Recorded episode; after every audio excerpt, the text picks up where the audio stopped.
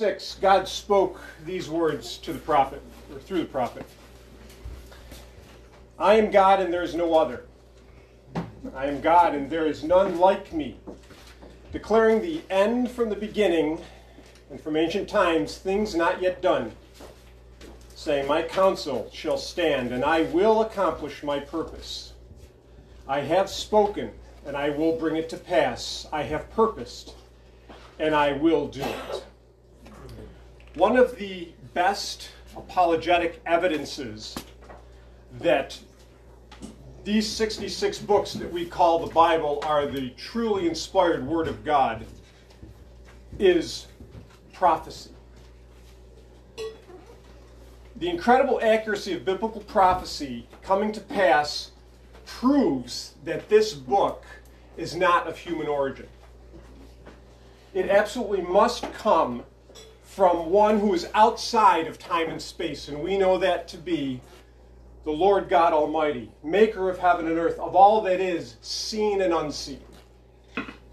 We know that just by example of prophecies that have come to pass in the Old Testament, the prophetic word that was spoken to Israel about the Babylonian captivity, that they would go into captivity under Babylon for 70 years, and it came to pass. The prophecy that Jesus gave to the disciples that said that the temple in Jerusalem would be destroyed came to pass in 70 AD. And not the least of which are the amazing prophecies about our Lord, the Messiah who came, most especially regarding his, the whole aspect regarding his crucifixion. All of that clearly detailed in the scriptures, spoken ahead of time and coming to pass in real time. So God speaks prophetically for a number of purposes. In one, it proves that he's God, that he's fully sovereign over all of life, that he alone knows the beginning and the end. He gives us prophecy in order to instruct us in his ways, so that we have an understanding of what it is that he's working out in the lives of men. He gives us advanced pictures of what he's going to accomplish. And we learn from, about his ways through looking at that. Prophecy is given to us to prepare us and to cause us to adjust. He gives us the prophetic word so that in light of what we know is coming, that it may prompt us to make changes in our own lives, not the least of which is repentance. And then he also gives us the prophetic word in order to provide us with assurance and hope. Right? He gives us a picture of what is coming so that in the midst of tribulation now, we can know that God has a better future planned that we are a part of.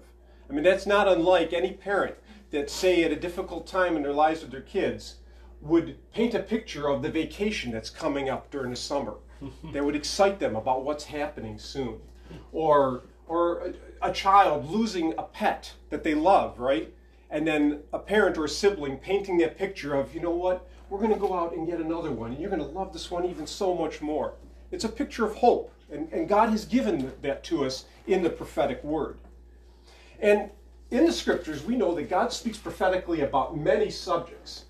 But one of the things that he speaks about that fascinates everyone, whether they're believers or not, is the whole idea of the future, about what's going to happen regarding the end of the world. Everyone has a fascination regarding that. And in Christian circles, this study of the end things is called eschatology. Big word, you don't always hear that too often, but essentially it's a word that means the study of last things. And so of particular focus in that study is the timing of Jesus' second coming, and the ushering in of what has been called the millennium. Now, millennium is a word that means 1,000. And in the Christian context, it refers to the period of time that the Bible says that Jesus will be reigning in his kingdom. Now, in the study of theology and the development of this doctrine of the kingdom, of the millennium, over time there has developed three views within the church about the millennium. And these three views are all considered to be orthodox. What that means is that they are all within the confines of legitimate doctrine taught within the confessing church. None of these three are heretical. Some might think they are within the body. We have our intramural debate, it's called. But there are three primary views regarding this year of a 1,000-year reign of Jesus Christ. And I'll try to briefly explain each one of those right now. The three views, the first is called premillennial. The premillennial view is the one that takes the scripture most literally in its working out. And what it says, it basically promotes the idea that Jesus will return before the millennium, before this 1,000-year reign of Christ. He comes before that actually comes into play. He comes at a time of great earthly tribulation. He destroys his enemies. He establishes his kingdom, and he physically rules on the earth for 1,000 years. It is the most literal understanding of that word millennium within the scriptures. So that's the premillennial view. The second view is called postmillennial. This view is the most optimistic, I'll call it. Whereas the premillennial is the most literal, this is the most optimistic. And you'll see why. The postmillennial view says that the gospel's influence is going to spread increasingly throughout the earth in such a way that over time, things are going to get better and better. God's gospel will advance into nation by nation, and one by one, strongholds will be brought down. Things will get better and better over the earth. And at the end of the last 1,000 years of that period of time, which is the millennium in that context, Jesus will return to receive that kingdom that has been established on the earth. So he comes post-millennium. It is after the 1,000 years. The third view is called amillennial. This, I would say, is the most spiritualized view of what you see in Scripture. In this understanding, amillennial refers to the fact that there is no literal 1,000-year reign. That word amillennial, that the word or the letter a, is basically a negative. It makes a negative connotation of that word millennium. It's kind of like in the word atheist, right? An atheist says there is no God. An agnostic says there is no knowledge or not enough knowledge. That's what's being understood here with amillennial. It is no millennium. What they see, what the proponents of the amillennial view see, is that the millennium is a metaphor for the church age. The church, or Christ, when he came the first time, he ushered in the kingdom of God at his coming. And we've been in the millennium ever since Christ came. So they make a metaphor out of that 1,000 years. It's really not 1,000 years, but it's the entire church age.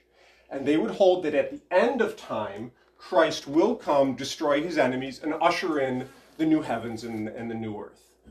So those are the three primary views: premillennial, postmillennial, and amillennial. Now, given the interest in this subject matter that's ever present, and given the amount of space that the scripture gives us about end times, the elders collectively thought that it would be helpful for us as a fellowship to take 1 week for each of these views to give as concise and as basic of an understanding of them.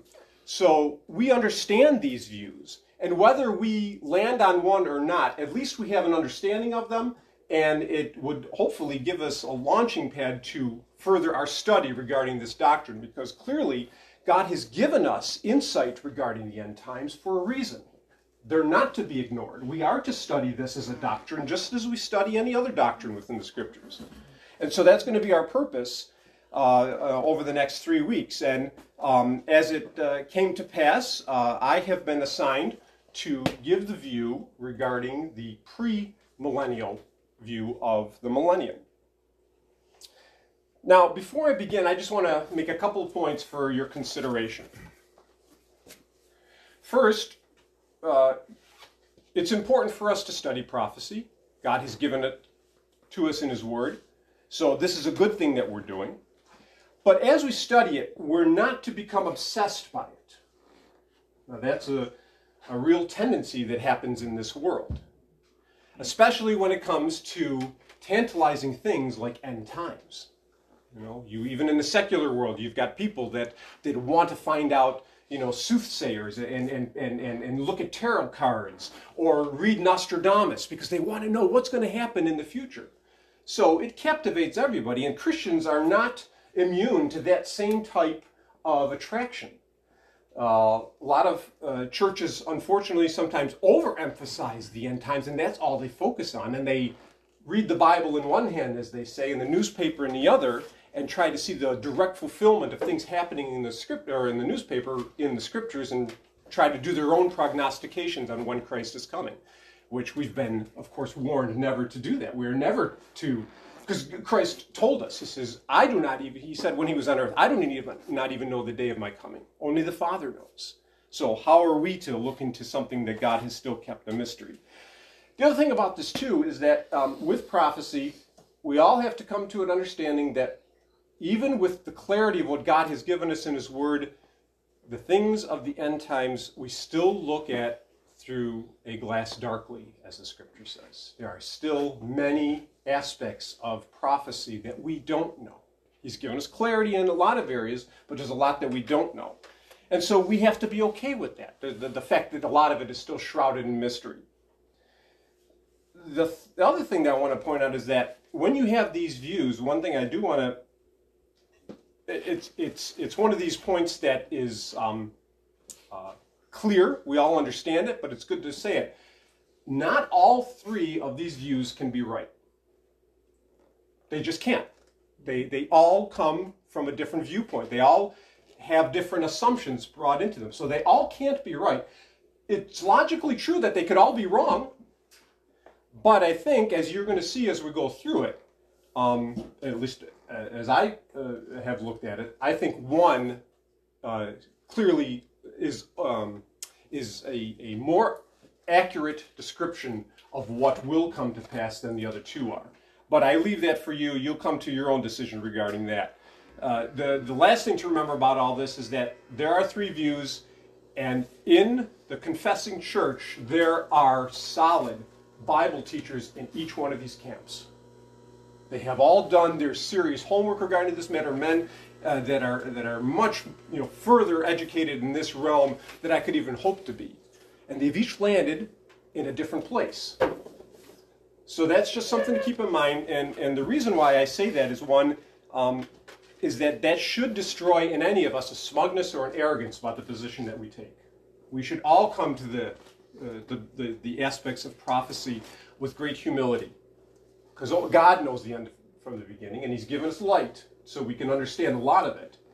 But when it comes down to even the intramural debate, there should be that aspect of non-arrogance, and we need to be charitable to one another, right? And that's the purpose of the next 3 weeks, so that we all have an understanding of what the three different views are, and even if we don't agree with two of them, and we do land on one, to show charity towards the others and have this be a healthy and robust debate.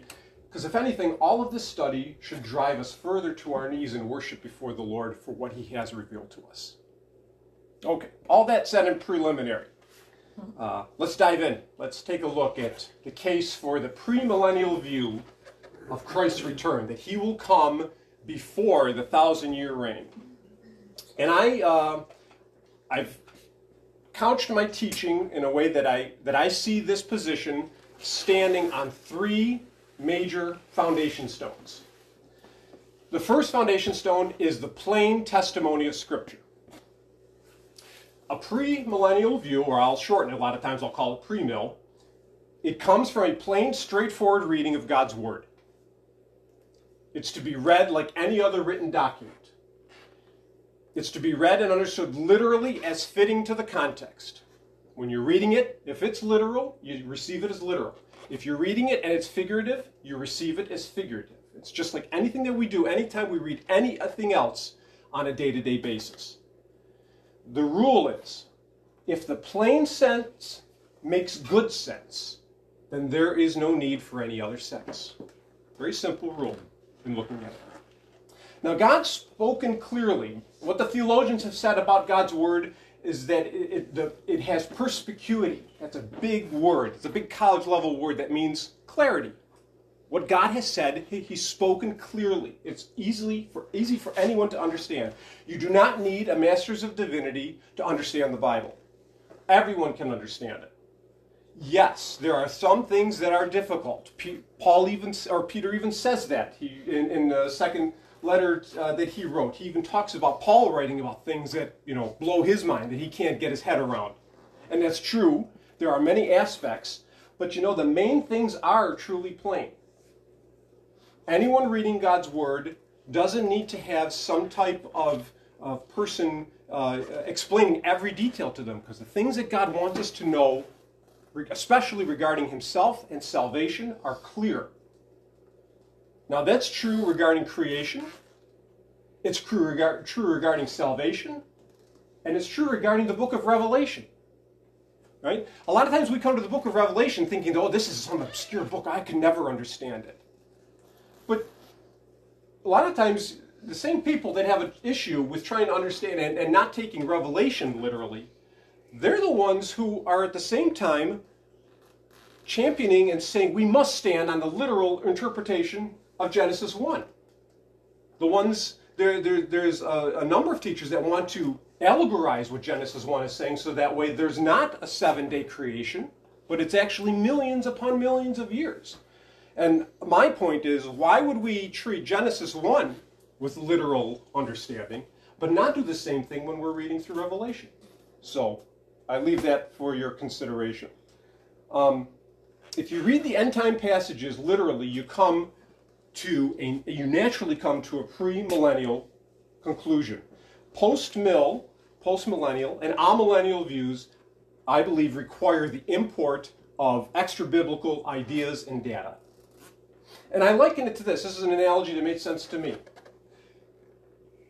I assert that a child is born a natural theist. A child knows, because of the work that God has done in that little baby's heart, and in that young child's heart, that God is, that He exists. And the child knows that. A child needs to be convinced to be an atheist. He has to be convinced. Something has to be imported in from the outside to drive that child to change his mind regarding what he knows to be true. And we kind of even see that almost in a certain sense amongst my Presbyterian brothers, who have used, they use the scripture, but they have to create an argument for paedobaptism. Now, we're all reading the same scripture, but they take the same things that we read, and they don't take it in the literal sense. They have to come at it from what is called a covenant theology mindset in order to come up with the idea of baptizing babies in order to bring them into the family of God. And so that's where the plain reading of scripture we need to be consistent on in that respect. And the last thing I'll say about that is that regarding that whole idea that the plain reading of scripture leads you to an automatic, natural conclusion of the premill position is anecdotal. John MacArthur talks about how he went to Russia right after the fall back in the 90s, when the walls came down and it was no longer communist run, and the churches were finally open to serve, to actually minister to the people. He went to the Far East, probably in the neighborhood of Siberia, and he gave a week-long Bible study to pastors that were working in the underground church at that time. And he had gone through all the different doctrines, and then he finally got to the session where he was talking about end times. And when he finished the time of the end times, they came up to him and they said, you teach exactly what we have believed. Now, these are guys that have had no formal educational training. They had no access to any type of theological schools in order to understand God's Word. All they had was God's Word. That's what they read, and those were the conclusions that they came to, that Jesus will return before the millennium. So, given that premise then, understanding that we're looking at, that I make the point about the plain testimony of Scripture leads us to premill, this is what the premill position says is the order of events regarding Christ's return and the millennium. There is the rapture of the church. That leads then into the tribulation, or what is called the Great Tribulation. Then the second coming of Christ. The millennial kingdom follows that, the judgment of the ungodly, and then finally the ushering of the new heavens and the earth, new earth for eternity. So we're going to walk through each one of these very briefly. So if you'd like to follow in your Bible, or you could just listen, turn to 1 Thessalonians chapter 4, starting in verse 16. And we'll look at the biblical view where this idea of a rapture comes from. Rapture is a word that actually means, it's taken from a Latin word, rapturo, which means catching up. That's where you get the word rapture from. It's just a nice, easy thing to coin in our Christian circles. So starting in verse 16 of 1 Thessalonians chapter 4, Paul writes, "For the Lord himself will descend from heaven with a cry of command, with the voice of an archangel, and with the sound of the trumpet of God.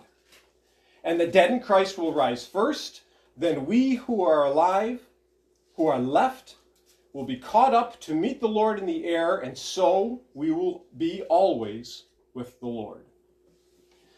This is called the catching up of the church before the Great Tribulation. Now, there are many within the professing body of Christ that hold that this actually happens at the end of the tribulation, after the end of the tribulation. That's an intramural debate, against from a timing standpoint. But the futuristic view that I'm proposing to you guys, the futuristic premillennial view, asserts that Christ, in this particular event, the rapture of the church, happens before the tribulation that is cast upon the world by God as judgment. Now, if you read that passage again that I just read, there's nothing about the context that demands that we take anything that's written in that passage to be figurative. It's plain, and thus we can rest assured that it is an event that will absolutely take place. Whether you agree on the timing or not, whether your understanding of where that happens in the whole scheme of God's prophetic end times plan, the truth is that will happen.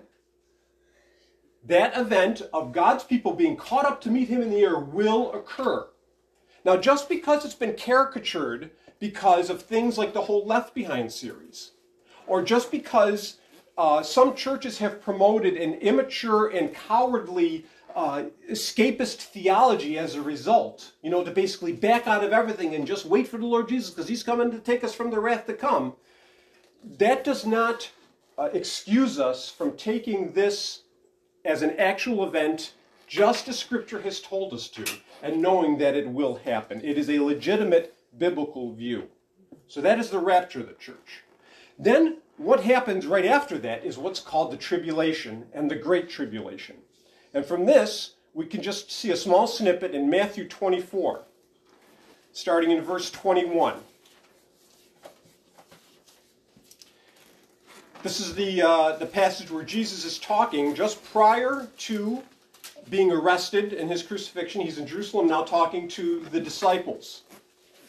And he's teaching them about future events.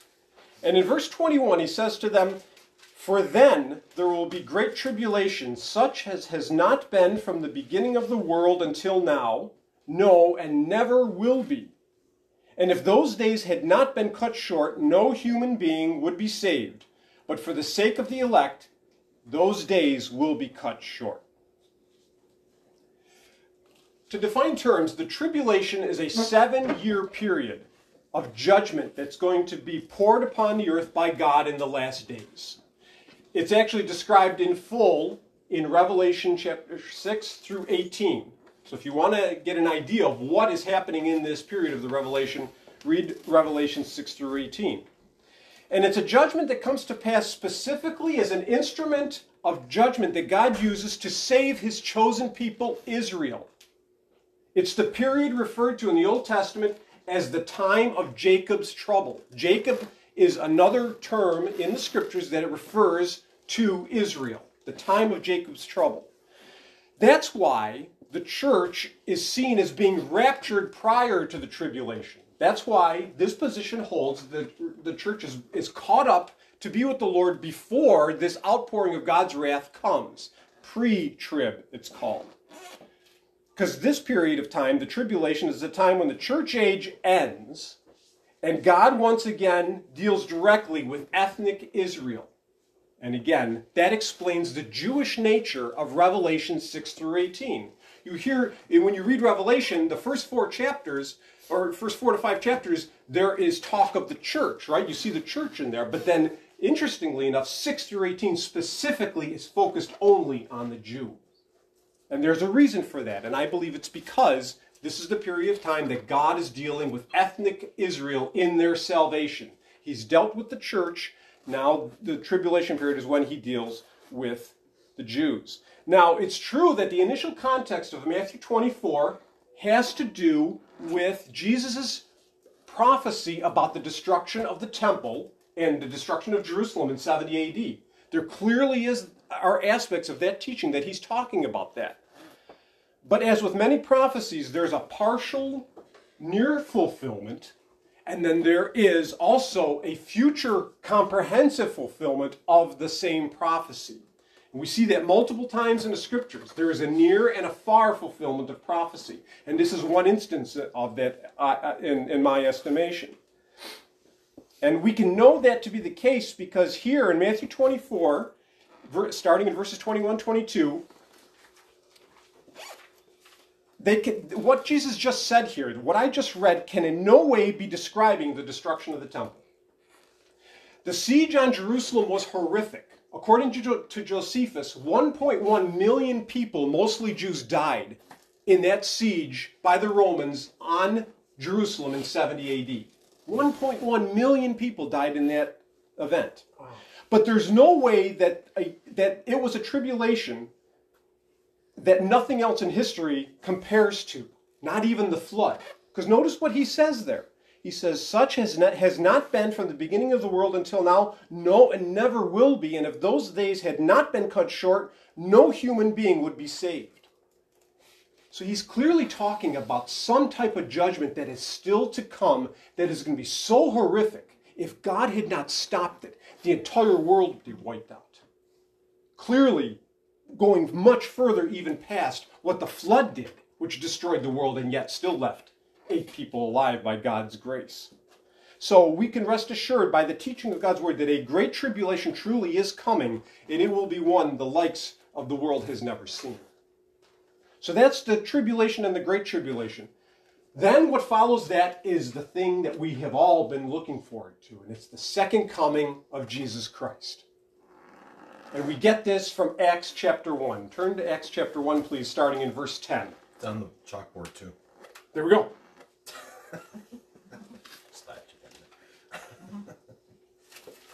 You knew you would be there. God told me. Acts 1, starting in verse 10. So context, Jesus has been with the disciples, and he's preparing to go, to ascend into heaven.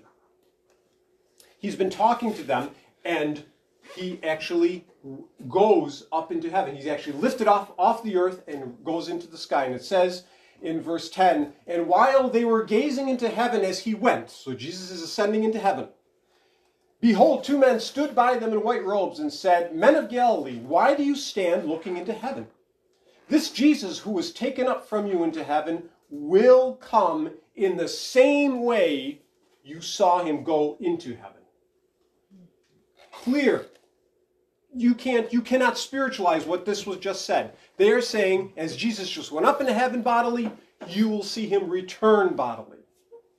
Just as he had a physical first coming by being born to Mary and laid in a manger in Bethlehem, so will he come physically, in his physical body, glorified of course, a second time, and he will come this time to Jerusalem. That is the blessed hope, I believe, that Paul is talking about when he writes to Titus in Titus chapter 2.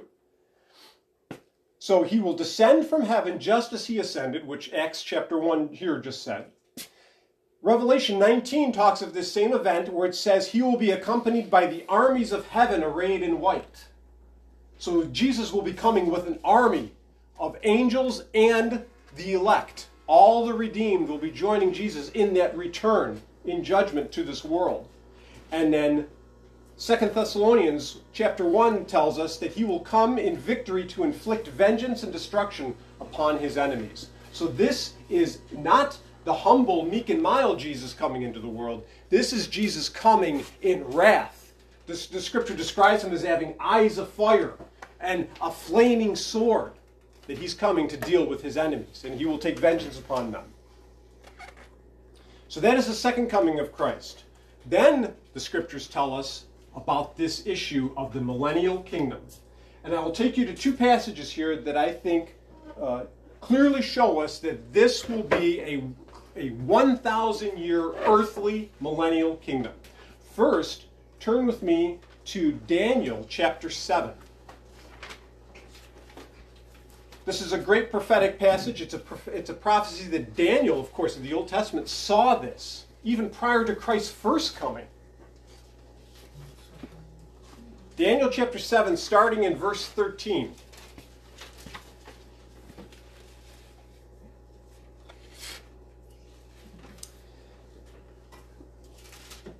He writes, "I saw in the night visions, and behold, with the clouds of heaven, there came one like a son of man, and he came to the Ancient of Days and was presented before him.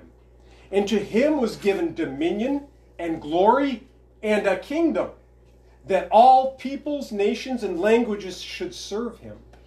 His dominion will be an everlasting dominion which shall not pass away, and his kingdom one that shall not be destroyed." So that's Daniel chapter 7. Verses 13 and 14. Now, you can hold your place there if you'd like, switch back to it later, but let's switch over to Revelation chapter 20. Now, this is the passage that most definitively tells this concept of Jesus' earthly 1,000-year reign.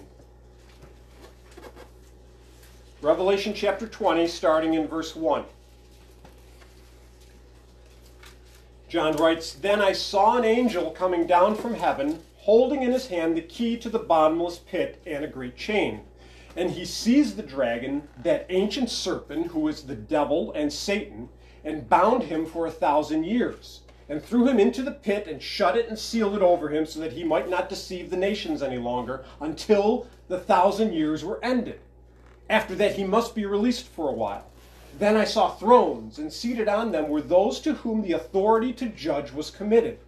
Also I saw the souls of those who had been beheaded for the testimony of Jesus, and for the word of God, and for those who had not worshipped the beast or its image, and had not received its mark on their foreheads or their hands." And then here's the key verse.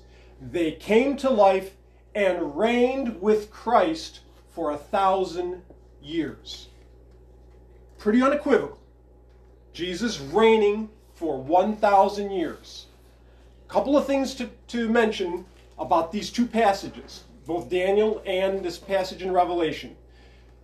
These passages on their own plainly establish the fact of Christ's earthly kingdom. There's nothing about these passages that would warrant them to be spiritualized for us to understand them. They're pretty straightforward. Daniel ties the kingdom of establishment, noticed, with the coming of the Son of Man. Who is the Son of Man in the Old Testament? Hello? Who's the Son of Man in the Old Testament? Christ, absolutely. The coming of the Son of Man with the clouds in heaven. It's referring to his second return, his second coming. Presented before the Ancient One. Yes, that's right. But he's coming in the clouds, pre-mill. Pre-1,000 years, because then next, look, he receives the kingdom from the Father, the Ancient of Days. And then lastly, it says that it will be an earthly kingdom, because why? All peoples, nations, and languages will serve him. So it's earthy language.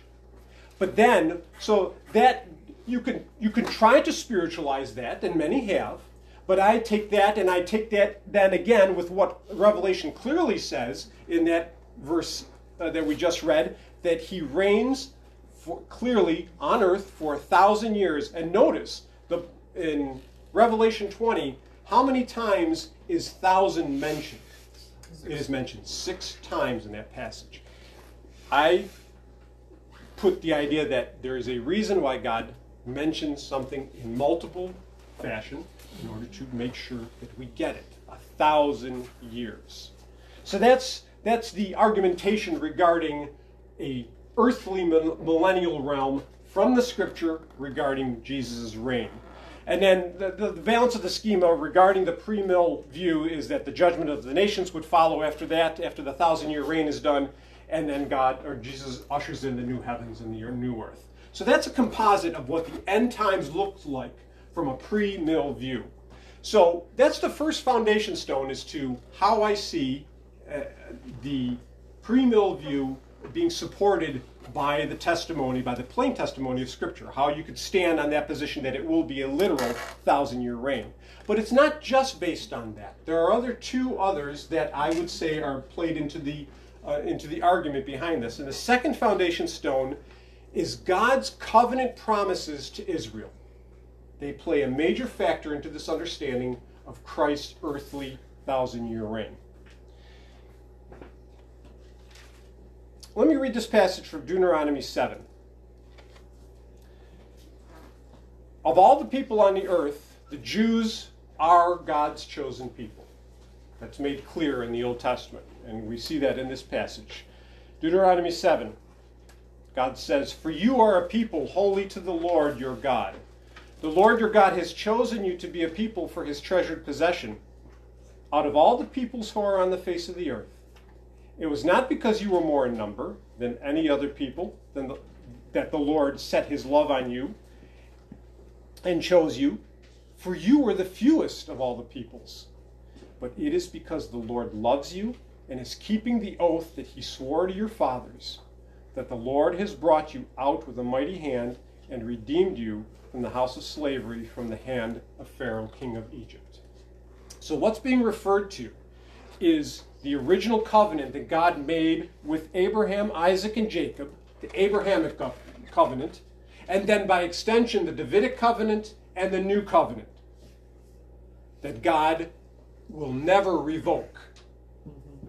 The Abrahamic covenant, we go back all the way to Genesis chapter 12, where God calls Abraham from out of the Ur of the Chaldees unto himself. And look, listen to what he says to Abraham. He says to him, "I will make of you a great nation. I will bless you and make your name great. I will bless those who bless you, and him who dishonors you I will curse. In you all the families of the earth will be blessed." And then upon entering the land of Canaan, he says to him, "To your offspring I will give this land." And then 6 times in that passage again, God says, "I will, I will, I will." He's not relying on Abraham to fulfill anything. He's saying, "I'm going to do this." That same promise is given to Abraham in chapter 50, when God enters into that unilateral covenant with Abraham, where he puts him to sleep, if you remember, after cutting the animals in half, creating a little gauntlet that normally 2 kings would go through and make a covenant together, a covenant in blood that basically said, if I fail to live up to my end of the covenant, may I be cut asunder like these animals. That's essentially what they were saying. But you know what? Abraham doesn't go through that gauntlet. God puts him to sleep. And God makes the promise to Abraham, the very same promises that he made to him in chapter 12. And he himself goes through that gauntlet. He commits to keeping that covenant. And we find that once more again in chapter 17, where he says to Abraham, "And I will give to you and your offspring after you all the land of Canaan for an everlasting possession." So that's God's promise to Abraham in that sense. But then God continues that same covenant to pass on to Isaac and Jacob. And then there's a reiteration of it later on when it comes to King David that God raises. This is called the Davidic covenant. We find this in 2 Samuel chapter 7. And listen to the language again. I'll just read highlights. "I will make your name great. I will appoint a place for my people Israel and will plant them. I will give you rest from your enemies. I will raise up your offspring after you. I will establish the throne of his kingdom forever. Your house and kingdom will be made sure forever before me. Your throne shall be established forever. So with the Abrahamic covenant, he promised the land. And he promised that the world would be blessed through his loins. Of course, we know that's speaking of the Lord Jesus. But then also, it's continued on where he promises through the Davidic covenant that not only will you get the land, your seed is going to sit on the throne in rulership. He will have an everlasting kingdom. So we have the Abrahamic covenant, the Davidic covenant, and then it's finally put together in what's called the New Covenant. The New Covenant we find in Jeremiah 31. Again, God speaking to the people of Israel. Listen to the words and listen with the commonality of it. I will make a new covenant with the house of Israel. Unlike the one he says that you broke. The Mosaic covenant is the one that they broke is what he's referring to. He says, I will put my law in them and I will write my law in their hearts. I will be their God, they shall be my people. I will forgive their iniquity and I will remember their sin no more. And then listen to this passage. This is in verse 37 of chapter 31 of Jeremiah. It's going to be an unbreakable covenant. He says, thus says the Lord, if the heavens above can be measured and the foundations of the earth below can be explored, then will I cast off all the offspring of Israel for all that they have done. Why does he say it that way? Because the heavens can't be explored and the depths can't be explored. Because that means God is going to do this. Nothing will negate his promise to Israel. He has promised himself to it. He's committed himself to that. He will fulfill his promises to them. The new covenant is not a reward for obedience. It's an abounding grace, mercy, and love despite their past apostasy and disobedience. God is ever faithful, even to his whoring people. He continues to pursue them. And so in light of these promises, a spiritualized view of God's work regarding the kingdom was foreign to the Old Testament believer, even in the first year where our Lord comes in 1 AD. God's promised kingdom they thought was going to come literally. How do we know that? Well, look at the testimony that we have from the New Testament of Jesus' ministry. How many times do we read about the crowd wanting to make Jesus their king and him having to avoid, to get away from them? They had a kingly mindset. They wanted an earthly kingdom. They expected an earthly kingdom. What happens when Jesus enters into Jerusalem at the triumphal entry? They go berserk. They think this is the coming of the kingdom. This is our king. They're waiting for him to take over the Romans at that point. They expected an earthly kingdom. The Pharisees always questioned Jesus. When is this kingdom coming? Is this the time of the kingdom coming? Notice too, and even Dustin sang it this morning, when the Lord teaches his disciples to pray, what does he say to them? He teaches them, thy kingdom come, thy will be done on earth as it is in heaven. Why is he telling them to pray for God's kingdom to come if, as the amillennial view would say, by his appearance right there, the kingdom was already ushered in? Just something to think about. Jesus is actually telling them to pray for the kingdom to come. But then this last point is for me, was very definitive. It goes back to Acts chapter 1. If you wouldn't mind, turn back there. That same passage we were in regarding his ascension. Look at verse 3, and then we're going to jump down to verses 6 and 7. Acts chapter 1. So again, Jesus is with the apostles. This is after his resurrection. It's the 40 days between his resurrection and his ascension. And it says in verse 3, he presented himself, this is Jesus, he presented himself alive to them after his suffering by many proofs, appearing to them during 40 days. And notice, and speaking about the kingdom of God. Then jump down to verse 6. So when they had come together, they, the apostles, asked him, Lord, will you at this time restore the kingdom to Israel? He said to them, it is not for you to know the times or seasons that the Father has fixed by his own authority. Isn't that interesting? Jesus had been teaching them about the kingdom of God for 40 days. And here, just before his ascension, they ask him the question, Lord, is the kingdom going to happen right now? Wouldn't this have then been the perfect time for Jesus to said, guys, haven't you been listening? Are you so dull? Do you not get it? It's not coming. There's no millennium. This would have been the time to say it. But he doesn't. He just says, it's not for you to know the time. He doesn't negate the fact that there's a kingdom coming. He doesn't squash that. He just says, you just don't know the time. Only God knows. God's character is such that he will keep his promises. And we know that from Hebrews 6, 13 through 20. You can look at that on your own, on your own study. But just listen to this quick point. It says in that passage, for when God made a promise to Abraham, since he had no one greater by whom to swear, he swore by himself to show more convincingly to the heirs of promise the unchangeable character of his purpose. It says in that passage that God cannot lie. God cannot break his promise to his people Israel. So therefore, since these covenant promises to Israel haven't been fulfilled, we can rest assured that all the promises will be fulfilled. He will make good on his promise that he gave to Abraham all those years ago. Israel has to this day never been in the fullness of the land that God promised them. God will do that. He will give them all the land that he promised them, and they will be part of that kingdom that he promised them. That will be an eternal kingdom. There will be a 1,000-year earthly reign of Christ. He will do it. So, we have the plain testimony of Scripture, we have the covenant promises of God to Israel, and then the third foundation stone that I think holds all this together is the distinction between Israel and the church. The Old Testament refers to Israel as God's elect. The New Testament refers to Israel, or to the church, as God's elect.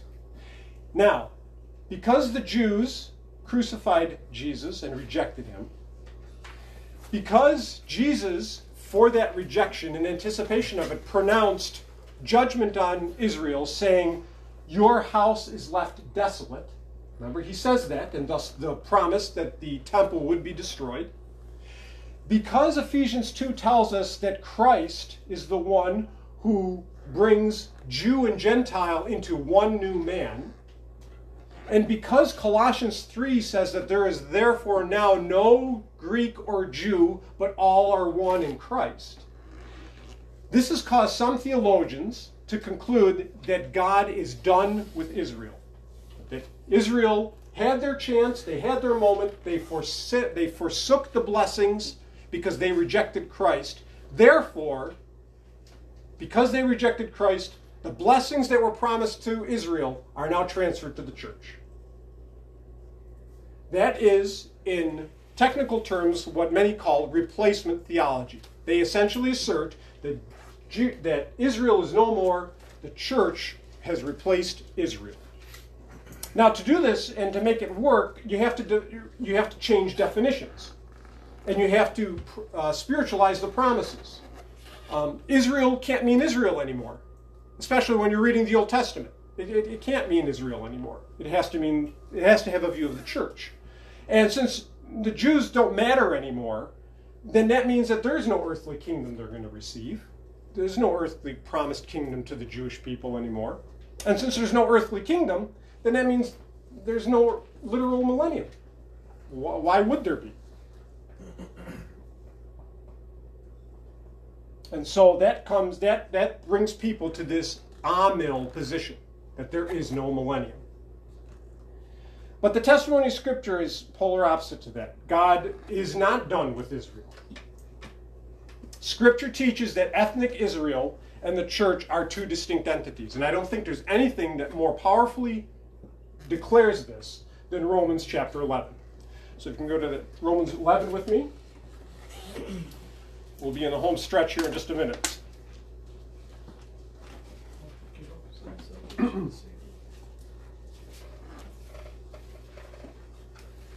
So starting in verse 1 of Romans 11, first Paul establishes the fact that Israel has not been cast off by God. Very plain language. Paul writes, now remember, he's writing to Gentile believers. He says, I ask then, has God rejected his people, meaning his people Israel? By no means. For I myself am an Israelite, a descendant of Abraham, a member of the tribe of Benjamin. God has not rejected his people whom he foreknew.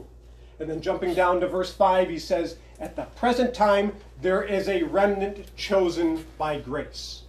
So, clear teaching. God has not rejected Israel. But then next, Paul explains why is it that why did they reject Christ? And why do they remain in unbelief? Look at verse 8. God gave them a spirit of stupor, eyes that would not see and ears that would not hear, down to this very day. God's plan of redemption, he foreordained the apostasy, if you will, the rejection of Christ by the Jews. It is he that worked the spiritual blindness in the Jew.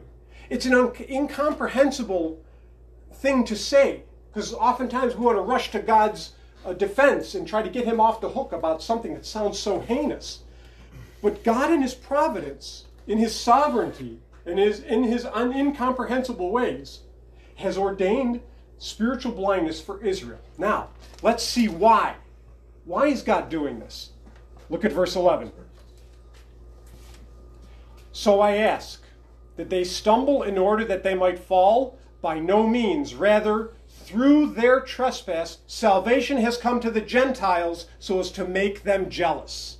Every one of us in this room who is not of Jewish descent is a recipient of the grace of the blindness of the Jews, because it's because of their blindness that the door opened for salvation to come to the Gentile. It's an absolutely amazing part of the whole plan of redemptive history. God worked it so that their heinousness of their rejection, by that heinousness, an opportunity opened for us. Now, how would it be worked out? Verses 17 through 24 tell us that. I won't read it all, but let me give you a quick synopsis. Essentially, what he paints a picture here of Israel being an olive branch. Okay, you have an olive tree. He's painting Israel as a branch on that tree. But by their unbelief, the branch is broken off. Right? They no longer have a tie-in to the feeding of the tree so that they can stay alive and vibrant because of their unbelief. They've been broken. But as a result of that brokenness, the Gentiles, it says, were a wild olive shoot. They were separate. They were in a separate tree. That wild olive shoot was taken by God, and it says he grafted them in with the branch to the tree of life. And then it says, down in verse 23 and 24, regarding that, after that grafting happens, if the Jews believe, they will be grafted back into the tree. Listen to the words. And even they, if they do not continue in their unbelief, will be grafted in. For God has the power to graft them in again.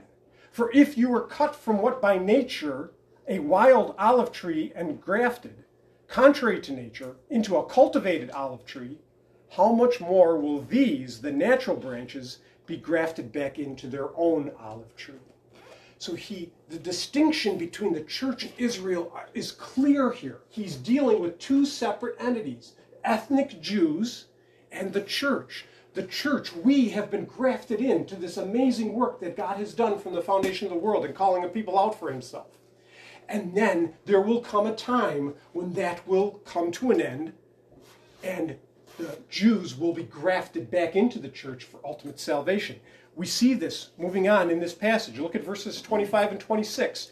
Lest you be wise in your own sight, I do not want you to be unaware of this mystery, brothers. A partial hardening has come upon Israel until the fullness of the Gentiles has come in. And in this way, all Israel will be saved. Okay, a partial hardening. They've been hardened for a while. But then a moment's going to happen until the fullness of the Gentiles is complete. And then look at verses 28 through 31. As regards the gospel, they are enemies for your sake, speaking of the Jews. But as regards election, they are beloved for the sake of their forefathers. For the gifts and the calling of God are irrevocable. For just as you at one time were disobedient to God, but now have received mercy because of their disobedience, so they too have now been disobedient, in order that by the mercy shown to you, they also may now receive mercy. So the Jews are hardened in part until the fullness of the Gentiles come in. But once that happens, the eyes of the Jews are going to be open and they will believe. So get it. The Jews became apostate for the purpose of Gentile salvation. The last day's church will become apostate for the purpose of the salvation of Jacob, of God's people. And in this way, all Israel will be saved. His remnant, his chosen remnant that he has selected at the end of time, they will be saved. So all of this makes clear that the church and Israel are distinct, and that God deals with them with equal precision and commitment. God calls the church out one by one, and once their number is complete, they will be translated like Enoch before the flood, so that God can fulfill his promise to ethnic Israel, which consists of what? A new heart, which God does. He will give them all the promised land that he said he would give them. He will give them an earthly millennial kingdom. And most especially, he will give them the Messiah that they have been waiting for. Their earthly king is coming. He is our Messiah now, and we know when they see him, it says in the Scriptures, it tells us that they will look upon him whom they have pierced. They will recognize what they have done, and now our Messiah is here. So two incredible truths about this to finish this aspect up. One, the great thing about it is that being the grafted in people that we are as the church, the incredible blessing of God is that he includes us in all of the covenant blessings that he promised to Israel. That part is true regarding the amillennial view. We receive the blessings that was promised to Israel, except we receive it with them. We are included in that great party. And then the last thing is, just as that one passage said, the gifts and calling of God are unilateral and irrevocable. That means they cannot be broken. They will come to pass. He will do it. And so it's for these reasons, the plain testimony of God's word, the covenant promises that God made to the people of Israel, and the distinction between the Jew and the church, that I believe the pre-mill view is the most accurate position regarding the end times position.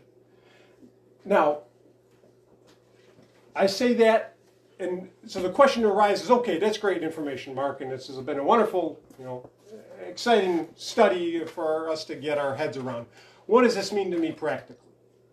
Well, God has given us instruction on how are we to view and use these issues of eschatology. How is this supposed to change our lives? Let me just give you 4 points in closing. There should be a response by all of us to the end times and the teaching that have to do. The first one is, and all of these begin with the letter W to just kind of help remember them. The first one is watch. Matthew 25:13 from our Lord, "Watch therefore, for you know neither the day nor the hour." He said that in the context of his second coming. Watch. His return is imminent. If there's one thing that clearly is done by the premillennial, and especially the pre-trib view, is that it affirms the doctrine of the teaching of the Scriptures that Jesus can come at absolutely any moment. There is nothing that needs to happen for that event to occur. He can come in a moment, in the twinkling of an eye, as the Scripture talks about. So it calls all of us to be constantly and diligently watchful. That means we're to be engaged with this life. We're not to check out.